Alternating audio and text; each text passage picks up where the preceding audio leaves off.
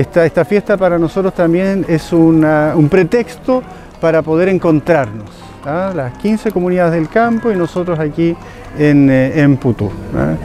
Ahora, junto a eso ha habido este año de manera especial una contribución de parte de la municipalidad, de los servicios de la municipalidad que siempre han estado muy, muy favorables, pero aquí nos han ayudado con la fiesta.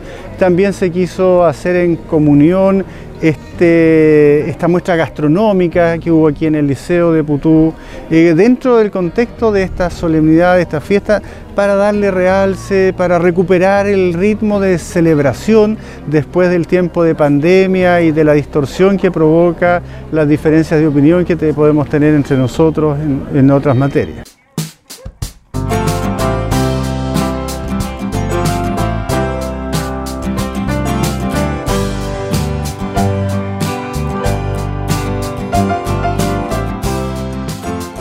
Es muy bonita la Virgen del Tránsito y eh, hay muchos devotos, sobre todo ahora hace mucha gente a caballo y todo viene. Nosotros venimos desde Empedrado a visitarlo, siempre venimos desde allá.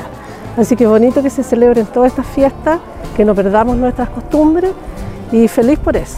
Mire, esto mismo que estamos viendo aquí, los huesos, pero, pero mucho, mucho. Entonces, eso significa que la gente se preocupa y quiere mantener esta, esta tradición, que me parece muy bien.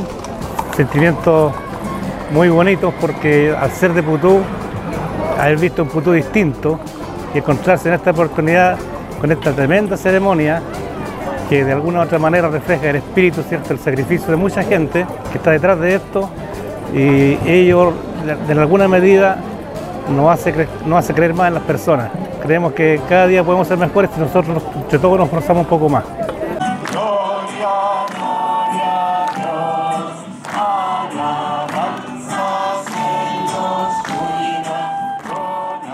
Bueno, para todos los putuganos es orgullo esta fiesta, es una fiesta muy bonita que crece año a año, para todos los que son fieles de la Virgen, para todos los que son amantes de Putú, de este terruño tan especial que nos une con, mucho amor, así que estamos contentos de estar acá acompañando, de haber sido parte de esta eh, linda procesión, de esta fiesta que se había dejado hacer por la pandemia, que hoy día se retoma con, con mucha fuerza y también con una gran cantidad de personas acompañando a nuestra Virgen del Tránsito.